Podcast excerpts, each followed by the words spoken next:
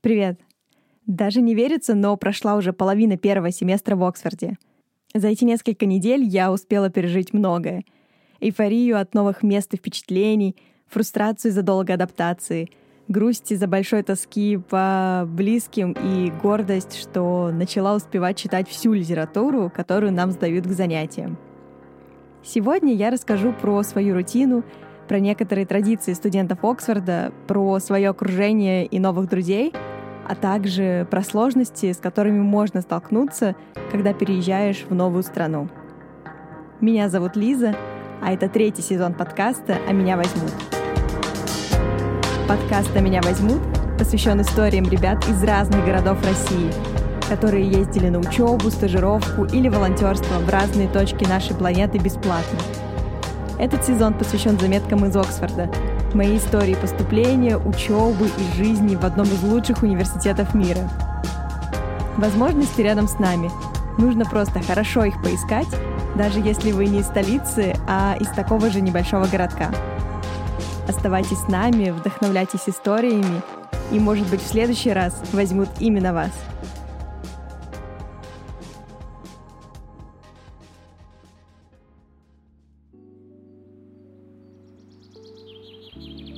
Будильник звенит обычно в 7 утра. Я могу поваляться еще минут 20, а потом спускаюсь на кухню готовить себе завтрак. Я вообще больше жаворонок, чем сова, поэтому завтрак для меня имеет большое значение. В это время я как будто немного медитирую, слушаю любимую музыку или какой-нибудь легкий подкаст. А еще я очень люблю готовить завтраки, потому что можно комбинировать всякие вкусняшки, чтобы настроиться на день. Сегодня, например, у меня овсянка с ягодами и орешками, а еще традиционный кофе с апельсиновым соком, который я тоже очень люблю. Потом за завтраком я сажусь за статьи, которые не успеваю дочитать накануне. Читать приходится действительно много. Но прежде чем я расскажу про саму учебу, надо сказать пару важных слов о важной церемонии для всех студентов Оксфорда — матрикуляции. Матрикуляция — это официальная церемония посвящения в студенты. Ее обязаны пройти фактически все студенты, которые поступают сюда на учебу. Это давняя традиция, а как я уже рассказывала в предыдущем выпуске, Оксфорд очень любит и чтит свои традиции. Во-первых, до самой церемонии каждому студенту нужно приобрести академический костюм. Есть довольно строгий дресс-код, которому нужно обязательно соответствовать в день церемонии. В академический костюм входит белая рубашка или блузка, черная юбка или брюки и еще такая длинная жилетка, которая здесь называется сапфаск. Ее обычно покупают вместе с шапочкой, которая называется mortarboard, и бабочкой, либо черная ленточка вместо бабочки. Мой академический костюм, например, был из черных брюк, черных ботинок — белой блузки, черной бабочки и официальной шапочки. Ну и, конечно же, жилетки, про которую я уже сказала. Сапфаск. Удивительно, но дресс-коду действительно нужно соответствовать, иначе могут не допустить до церемонии.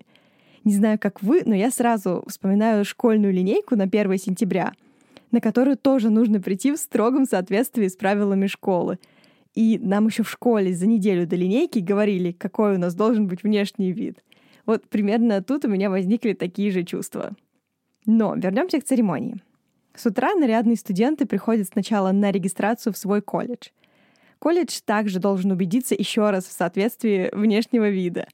А потом все студенты колледжа собираются вместе, чтобы пойти на саму церемонию в Шелдониан театр. Это старейший театр Оксфорда, который был построен еще в середине 17 века, где и проходит традиционная церемония матрикуляции — там сначала вице-президент университета читает небольшую речь на латинском, затем приветствует всех студентов на английском и желает продуктивной учебы, да и вообще просто классного времени в Оксфорде. На этом все заканчивается, и обычно праздник продолжается в самих колледжах, либо студенты организуют себе что-то самостоятельно. Примерно как у нас на 1 сентября или последний звонок. А затем начинается учебный семестр. В Оксфорде три семестра, каждый из которых разделен на 8 недель. Да, семестр длится всего 8 недель, и в середине семестра обычно появляются первые эссе, которые нужно сдавать на проверку. У кого-то на программах эссе вообще нужно писать чуть ли не каждую неделю. Моя программа называется «Сравнительное и международное образование». Эта дисциплина очень теоретическая, и она находится на стыке многих социальных наук — истории, политологии, психологии, антропологии. По сути, мы изучаем факторы, которые влияют на образовательные системы разных стран. Тут можно заниматься сравнительными исследованиями между странами, например, если нужно проследить, как какое-то историческое событие повлияло на университеты в каких-то странах. Или же можно заниматься сравнительными исследованиями внутри страны, если нужно изучить региональную образовательную политику. Не обязательно, чтобы был какой-то международный элемент. В этом и прелесть самой дисциплины.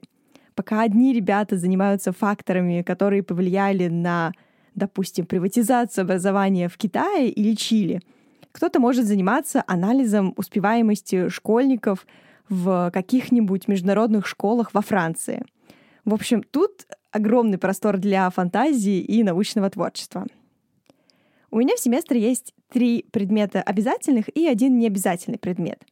Первый — это введение в сравнительное и международное образование. Там мы в основном знакомимся с дисциплиной с разных сторон, история развития дисциплины, какие ученые работали над какими идеями и какова роль международных организаций в наших исследованиях, допустим. Второй — это исследование в сравнительном и международном образовании. Звучит примерно так же, но это предмет немного другой. Это более общий курс, где поле для исследований намного больше. Здесь мы как будто выходим за рамки своего поля и исследуем другие факторы, которые влияют на образовательную политику. Допустим, политическая экономия, деколонизация, какие-то системные теории и так далее. Третий предмет тоже довольно теоретический и фундаментальный. Это основы исследования в образовании. Это самый-самый теоретический курс, где мы проходим основы методологии.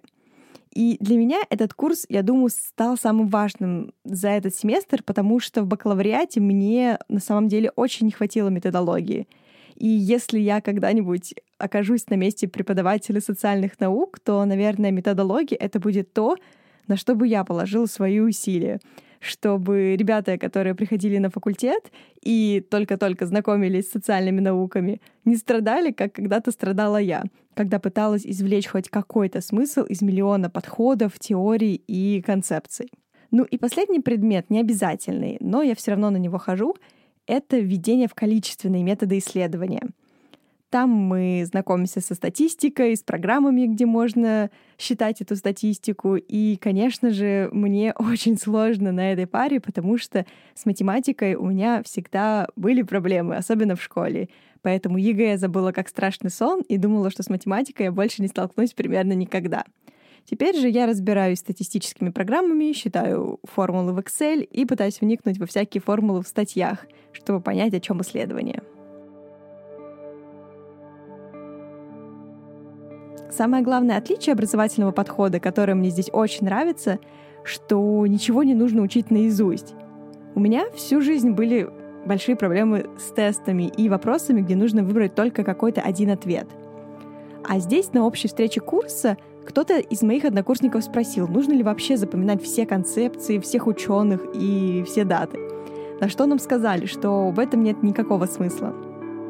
Сейчас для нас главное научиться много читать, задавать вопросы по прочитанному, пытаться отталкиваться от вопросов и учиться видеть, как многие теории взаимосвязаны или наоборот, спорят друг с другом, чтобы, в конце концов, иметь наиболее полное представление о дисциплине. У меня очень классные одногруппники. Нас всего 12 человек, что уже помогло нам сдружиться, разбиться на небольшие группки для работы — Тут это тоже довольно распространенная вещь — собираться вместе читать и обсуждать статьи. Так, у нас уже организовалась небольшая рутина — встречаться по понедельникам на полтора часа, чтобы обсудить заданные статьи на следующие занятия. Сами ребята тоже отовсюду — Америки, Франции, Китая, Индии, Афганистана, Киргизии. Кто-то уже успел поработать в некоммерческой организации, кто-то пришел из бизнес-индустрии, а кто-то только-только закончил бакалавриат. Что мне нравится больше всего, это такое разнообразие мнений, разных перспектив и открытость к дискуссии.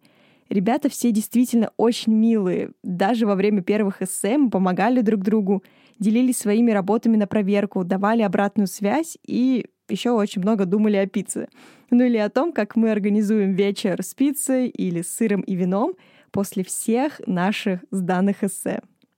Я счастлива, что здесь меня окружают такие открытые и очень дружелюбные ребята. Наверное, только в первой неделе было сложно найти людей, с которыми действительно можно подружиться, чтобы была такая дружба, когда можно прийти вечером попить чай, пожаловаться на что-то или просто посидеть рядышком. Я даже в какой-то момент подумала, что слишком многого хочу, потому что редко в жизни случается шанс найти такие глубокие связи или такие знакомства, которые впоследствии перерастают в такие глубокие дружеские связи. Но потом удача мне улыбнулась. И напротив меня поселился студент из Франции. Он сюда также приехал в магистратуру, и если про любовь говорят, что она может случиться с первого взгляда, то в нашем случае все так же произошло с дружбой. Она тоже случилась с первого взгляда. У нас очень много общего. Во-первых, мой друг из Франции очень любит пропадать в библиотеке, так же, как и я. А еще также не любит большие шумные вечеринки, поэтому теперь мы можем устраивать свои тихие, но очень камерные и уютные посиделки дома. Во-вторых, у него, как и у меня, отношения на расстоянии — и иногда бывает очень тяжело, поэтому мы вместе можем погрустить и поддержать друг друга. А еще мы оба любим французскую музыку, кофе и просто вкусно поесть. Но тоска по дому, она никуда не уходит, даже если на новом месте появляются классные друзья. Это то, с чем приходится жить, с постоянными воспоминаниями, которые периодически всплывают в памяти, с желанием обнять любимого человека, когда тебе особенно тяжело — и, наверное, в такие моменты нужно максимально прислушиваться к себе и дать себе время и поддержку.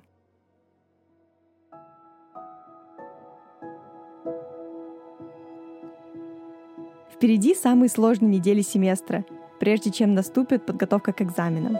Сейчас самое главное — сдать все промежуточные эссе, и, что самое интересное, за них у нас не будет оценок, нам просто будут присылать обратную связь, чтобы можно было лучше подготовиться к финальным эссе.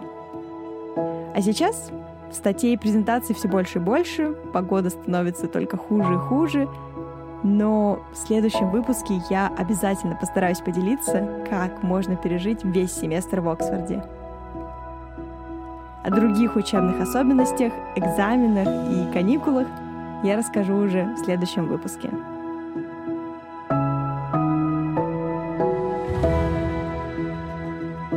С вами был подкаст «А меня возьмут». Спасибо, что были с нами в этом выпуске. Подписывайтесь на подкаст, оставляйте обратную связь, она правда очень важна. И делитесь своими историями. Всех обнимаю, жду в следующих выпусках. Пока-пока.